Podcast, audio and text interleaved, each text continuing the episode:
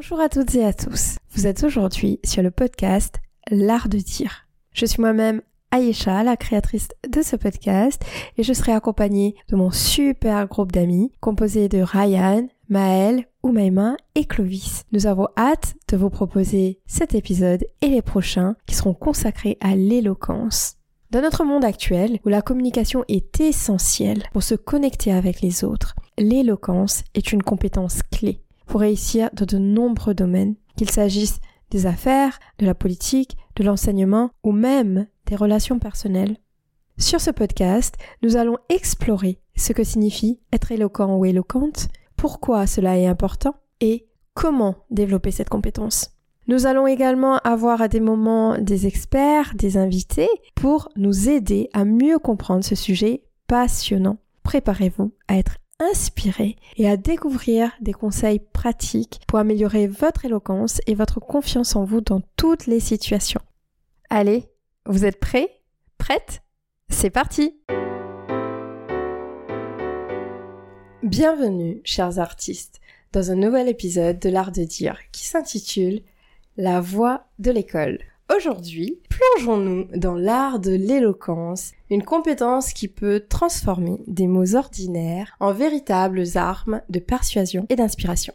Rejoignez-nous donc pour explorer comment cette compétence précieuse trouve sa place dans nos salles de classe et transforme la manière dont les élèves s'expriment et communiquent. Bon, vous le savez, dans un monde en constante évolution, il est essentiel pour les jeunes esprits de développer des compétences qui les aideront à s'exprimer avec confiance et conviction. Et alors, c'est quoi l'éloquence? Vous le savez déjà, vous nous avez écoutés depuis quelques épisodes, mais je vais faire quand même le petit rappel. L'éloquence, c'est l'art de bien parler, de choisir les mots justes, de captiver son auditoire et de transmettre ses idées de manière persuasive. C'est une compétence qui permet de communiquer efficacement, d'influencer les autres et de défendre ses convictions. Alors évidemment, l'éloquence ne se limite pas seulement au discours politique hein, ou au débat. Elle peut être utilisée dans toutes les manières, à l'école, au travail, dans des associations, dans le monde politique, dans la littérature, des sciences, aux arts. L'éloquence donne aux élèves la capacité de présenter leurs pensées de manière claire et concise en utilisant des exemples pertinents et des arguments solides. Aujourd'hui, nous avons plusieurs invités et je vais commencer par la première personne que je vois en face de moi. Elle s'appelle Fatia et elle est lycéenne. Salut Fatia. Salut. Comment ça va? Ça va et toi? Très bien. Alors, est-ce que t'es prête? Ouais, ça va. Ouais. Est-ce que tu veux bien nous dire qui tu es? Elle a presque tout dit, je suis lycéenne. je sais pas quoi dire, je suis en spé géopolitique HLP. Je vise du coup la fac euh, de droit, donc euh, participer à ce projet, euh, ça m'intéresse et ça me montre ce qu'il y aura plus tard à la fac. C'est un tremplin, on va dire. Très très bien. On adore vraiment le fait que tu sois là et que tu aies eu le courage de venir ici avec nous, entouré d'adultes autour de toi, alors que toi-même t'es jeune adulte depuis quelques jours, si je ne me trompe pas. On a un petit exercice pour toi. Ok, d'accord, vas-y. À l'art de dire, nous avons un petit rituel. Je vais te demander de nous préciser quel est ton endroit idéal, ton activité que tu adores le plus et quelle est l'émotion qui te représente. Oula. Mais déjà, mon lieu idéal, pour moi, c'est ma chambre, mon petit cocon à moi. Ok. J'aime trop ma chambre, trop rester dans ma chambre, à rester sur mon téléphone ou sortir avec euh, mes copines. Mon lieu idéal, c'est ma chambre où personne rentre, où il y a mes trucs à moi. D'accord et euh, une émotion qui pourrait parce que je suis une boule d'émotion en fait le stress c'est le stress. ouais, je suis une, fille, une personne très stressée et qui stresse pour rien, même quand il faut pas. Ou sinon une boule de joie aussi. Bah là, effectivement, je vois ton grand sourire, alors que j'imagine que t'es quand même un peu stressée. Oui, ça va. Mais des fois, c'est un peu du stress positif aussi. Aussi, ouais. Qui te permet de faire plein de belles choses. C'est ça. Quelle est ton activité? Mais du coup, j'avais mis en pause sur tout. J'étais concentrée sur mon association qui s'appelle Polygone Ascot. Ok. Centré sur les quartiers ouest de Toulouse. Si vous êtes intéressé, allez-y. Vraiment, c'est, ils sont trop bien. Ils sont vraiment trop gentils et à l'écoute. Ouais, j'étais euh, concentrée sur les projets qu'on avait fait, notamment à la participation au Congrès national de Lille, des voyages, etc. en Espagne. Donc pour l'instant, euh, ma vie était plutôt axée sur ça. D'accord. Mais euh, sinon, j'aime bien le sport à la salle. Ça me permet de, de libérer toutes mes émotions, donc Et ton stress Et mon stress Ok, super.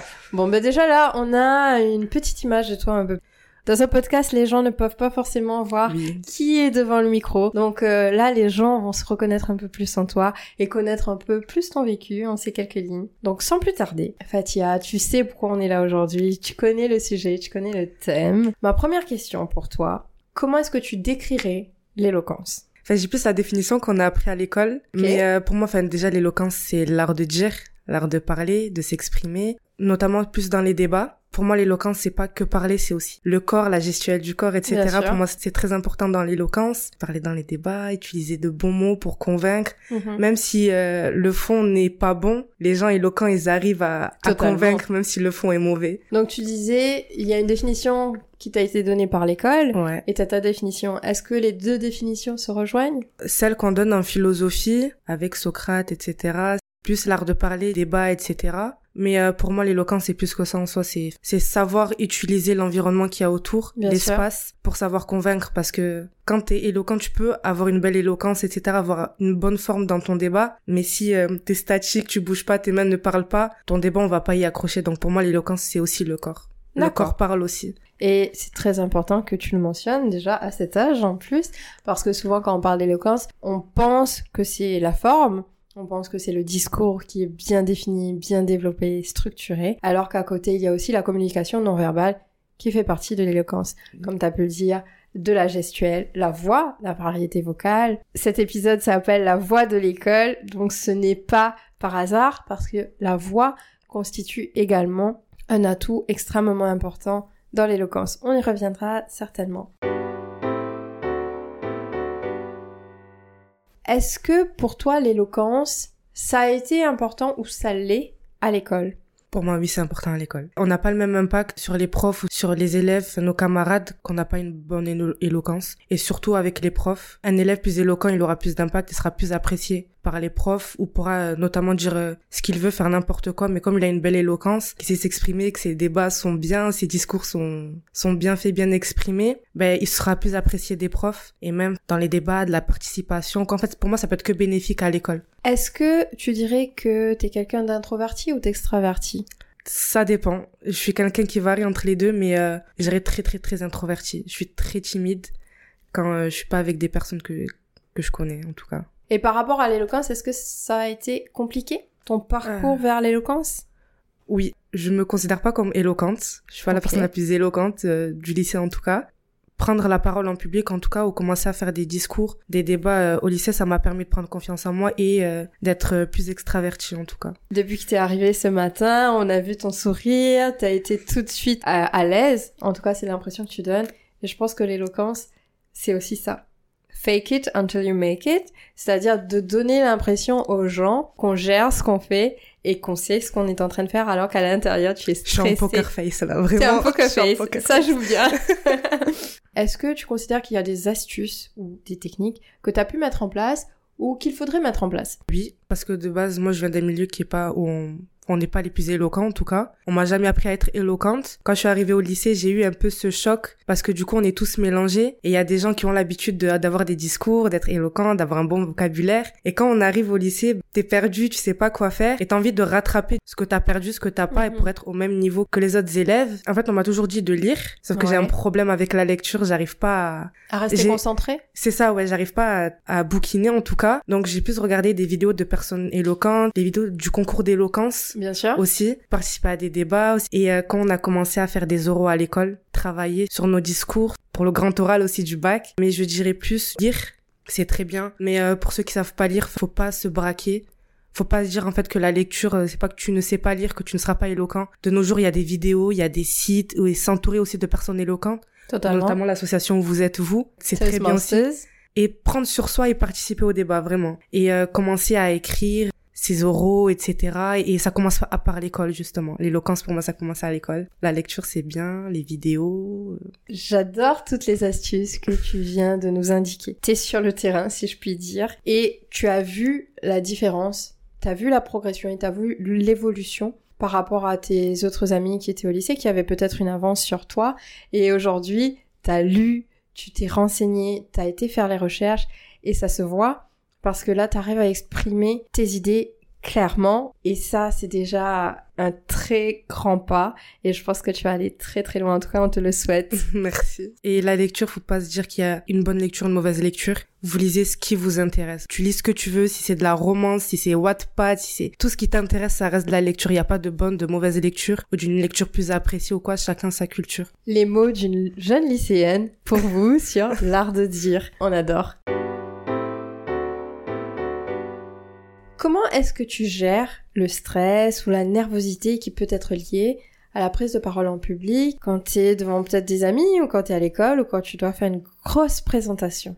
C'est encore difficile pour moi de gérer le stress en participant aussi à des clubs de lecture avec Ryan. Ça m'a aidé aussi et j'étais énormément stressée avant avant d'y participer en tout cas. Enfin, je prends juste une grande inspiration et je me dis juste que je suis là pour ça, que je suis entourée de gens qui sont là pour ça et que au pire c'est des personnes que je vais jamais revoir de ma vie. Autant parler, dire ce que j'ai à dire et puis je m'en vais. Pour les artistes qui ne connaissent pas encore l'histoire, Ryan est le parrain de Fatia et c'est pour cela que Fatia nous parle de Ryan qui est également euh, membre donc de l'équipe de l'art de dire. Est-ce que tu aurais d'autres astuces comme ça que tu pourrais les partager avec les personnes qui veulent, tu vois, se lancer et qui ne savent pas parce qu'il y a trop de stress. C'est encore difficile parce que j'ai du mal à gérer du stress, donc je serais un peu mal placée pour donner des astuces. Je veux dire ce que j'aimerais faire, mais que je ne fais pas encore. C'est juste de prendre une inspiration et, par exemple, en classe, c'est avec des gens que tu reverras tu évites de les regarder. Ouais. Tu fais un blanc autour de toi. Mm-hmm. Tu regardes un point fixe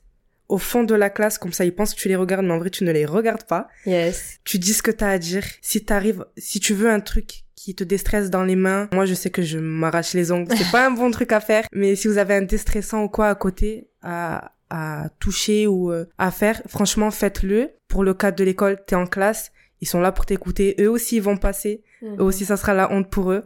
Donc euh, Généralement, quand on tient un discours, les gens sont là pour écouter et ils sont là aussi pour faire des discours. Donc, on est euh, dans une atmosphère, en tout cas, qui est pour ça. Donc, se dire que ça va passer. Voilà, quoi, t'es là pour ça et puis. Bien sûr. Et c'est quelque chose qu'on apprend aussi quand on a envie d'améliorer son éloquence. Pour les personnes qui ont du mal avec un grand public, on nous demande de fixer un point droit devant qui est juste au-dessus des têtes et comme ça, comme tu dis, ça donne l'impression à ces personnes-là qu'on les regarde et qu'on leur parle directement, alors que c'est juste une petite astuce pour donner l'impression. Donc dans l'éloquence, je le rappelle, c'est beaucoup de fake it until you make it. Et des fois, on fait des erreurs, on se trompe. Tu termines ton discours et les gens te disent Waouh, c'était excellent. C'est ça, oui. Et toi, tu leur dis, ah ouais, t'as pas trouvé que j'avais fait une erreur? Ils te disent, what? Non, pas du tout. Et c'est exactement ça. Donc, très belle astuce. Est-ce que t'en aurais d'autres comme ça à nous partager? Bah, justement, sur l'éloquence, prendre un sujet que tu maîtrises toi, que les autres ne maîtrisent pas. Mhm. Parce que tu pourras dire n'importe quoi, te tromper. C'est toi la spécialiste dans l'histoire. Donc, eux, ils ne savent pas. Toi, tu sais. Tu seras au-dessus d'eux enfin c'est un peu mauvais de dire ça je comprends. mais t'auras un peu le le pouvoir sur eux et tu pourras dire n'importe quoi mais vraiment n'importe quoi. Si ton débat et la forme est bien faite t'as une belle éloquence un beau vocabulaire et que le sujet il y a que toi qui le maîtrise c'est tranquille. Tu seras moins stressé en tout cas et c'est pas moi qui l'ai dit, c'est Socrate. Hein, donc. Euh... c'est clair. Après, ce que j'ai envie de te proposer, c'est que ton prochain défi, quand tu devras parler en public ou devant tes camarades, c'est de prendre un sujet que tu ne maîtrises pas du tout. À l'école, on n'a pas trop le choix. Ah c'est la prof qui, c'est la prof qui dit. Mais en tout cas, pour le grand oral, je sais que j'ai pris des sujets que moi je maîtrise et que le jury ne maîtrise pas. Que le jury ne maîtrise pas. Ouais. Super. Et même si tu dis que t'es très stressé et que t'es pas encore au niveau que tu souhaites dans l'éloquence, je pense que tu es sur la bonne voie. Merci. Comment penses-tu, Fatia, que l'éloquence puisse aider les élèves dans leur vie quotidienne, mais plus après l'école? Pour moi, déjà, ça va les aider pour ceux qui font des études supérieures. Ça va les aider à la faculté, dans les écoles. Pour ceux qui vont pas aller à la fac, qui vont pas aller à l'école, qui vont arrêter les études supérieures, ils développent une attractivité en plus. Les personnes éloquentes, elles attirent les gens de par leur débat. Ça permet euh, à ces personnes-là d'avoir plus d'opportunités, de participer à plein de projets. Donc, et pour la faculté, à savoir, euh, tu auras de meilleures notes en tout cas si t'es éloquent, si t'arrives à faire, à écrire des débats écrits euh, ou oraux. Tu vas attirer plus de personnes, même si t'as pas les qualifications pour. De par ton éloquence, tu vas réussir à, à participer à de projets, de très grands projets aussi. Moi, ce que j'entends, ça développe aussi beaucoup la confiance en soi énormément. La confiance en soi va attirer c'est l'aura que t'as, c'est le charisme, et tout ça va être décuplé. Les personnes éloquentes, elles ont un trop bon charisme, un trop grand charisme même. Comment penses-tu que les enseignants, enseignantes, professeurs peuvent encourager et soutenir cette compétence chez les élèves? Faire des oraux en classe ou les aider, faire des, des activités éloquence, mais accompagner les élèves, faire des activités, notamment on- des discours éloquents Ok. et passer devant toute la classe, accompagner les élèves et ne pas stigmatiser les élèves parce qu'il y en a beaucoup d'enseignants qui stigmatisent les élèves, ceux qui ne lisent pas, euh, Mhm. ceux qui viennent d'un milieu défavorisé. Ça t'a manqué ou pas pendant ton parcours? Moi non, Mhm. parce que je suis tombée sur euh, ma prof de géopolitique, un amour. C'est vrai. Vraiment, c'est un amour et euh, elle nous fait beaucoup, beaucoup d'exercices oraux et c'est un peu grâce à elle aussi que j'ai développé mes compétences à l'oral. Je pense que ouais, dans certaines matières, on m'a stigmatisé, on m'a mis de côté Mhm. parce qu'on pensait que je n'en valais pas la peine. Mais enfin, je suis passée au-dessus en tout cas. Parce que j'ai eu une prof franchement qui nous a accompagnés à l'oral, etc. Et qui nous fait beaucoup, beaucoup d'exercices, même trop d'exercices Ok. euh, à l'oral. Et je pense que ça va vraiment être utile pour toi, surtout que tu nous dis que tu veux euh, aller en fac de droit. Oui. En première année, même toutes les années, tu auras beaucoup d'examens oraux. Donc, euh, sois prête, sois préparée. Et je vois déjà que t'es motivée, que t'es passionnée, donc il devrait pas y avoir de soucis pour toi. J'espère. Est-ce qu'il y a enfin des conseils que tu aimerais donner à d'autres élèves qui aimeraient améliorer leur éloquence à l'école? Je sais que tu penses que t'es très stressée, que t'es peut-être pas encore à la hauteur, mais t'as déjà fait un super parcours. Tu es dans des associations, tu participes dans des clubs, tu prends la parole. Ce sont des choses que tout le monde n'a pas encore eu l'opportunité de faire. Et du coup, avec tout ce parcours, t'as appris plein de choses. Quels seraient des conseils que tu pourrais donner à ces autres personnes qui te voient là comme ça et qui se disent moi j'aimerais être comme Fatia? Diversifier ses activités, se mettre en situation de difficulté.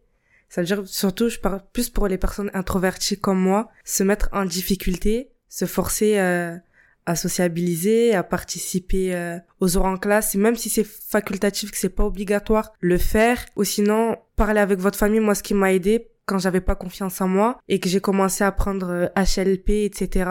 Je remercie en tout cas ma famille parce que c'était des personnes qui étaient très intéressées par ce que je faisais et me demandaient souvent d'expliquer mes cours, etc. et à me forcer à prendre euh, du vocabulaire pour l'expliquer et ils me mettaient en confiance.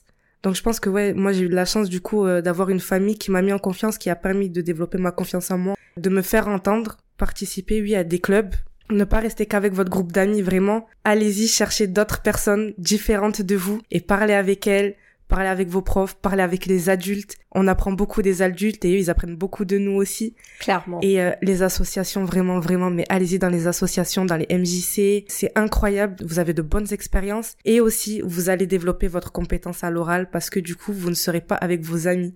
Quand vous êtes avec vos amis, ben, Tu restes dans ta zone de tu confort. restes dans ta zone de confort. En fait, vraiment, sortez de votre zone de confort. C'est le conseil que je pourrais donner, je pense. Merci énormément Fatia, c'était des très beaux conseils. J'espère que les artistes qui nous écouteront, et peut-être tes amis aussi, ou les gens qui ne te connaissent pas, vont suivre cet exemple. J'espère. Chers artistes, l'éloquence à l'école ne se limite pas seulement à la maîtrise de la parole. C'est un processus, vous le savez maintenant, qui encourage les élèves à devenir des penseurs critiques, à écouter attentivement les autres et à forger leurs propres opinions.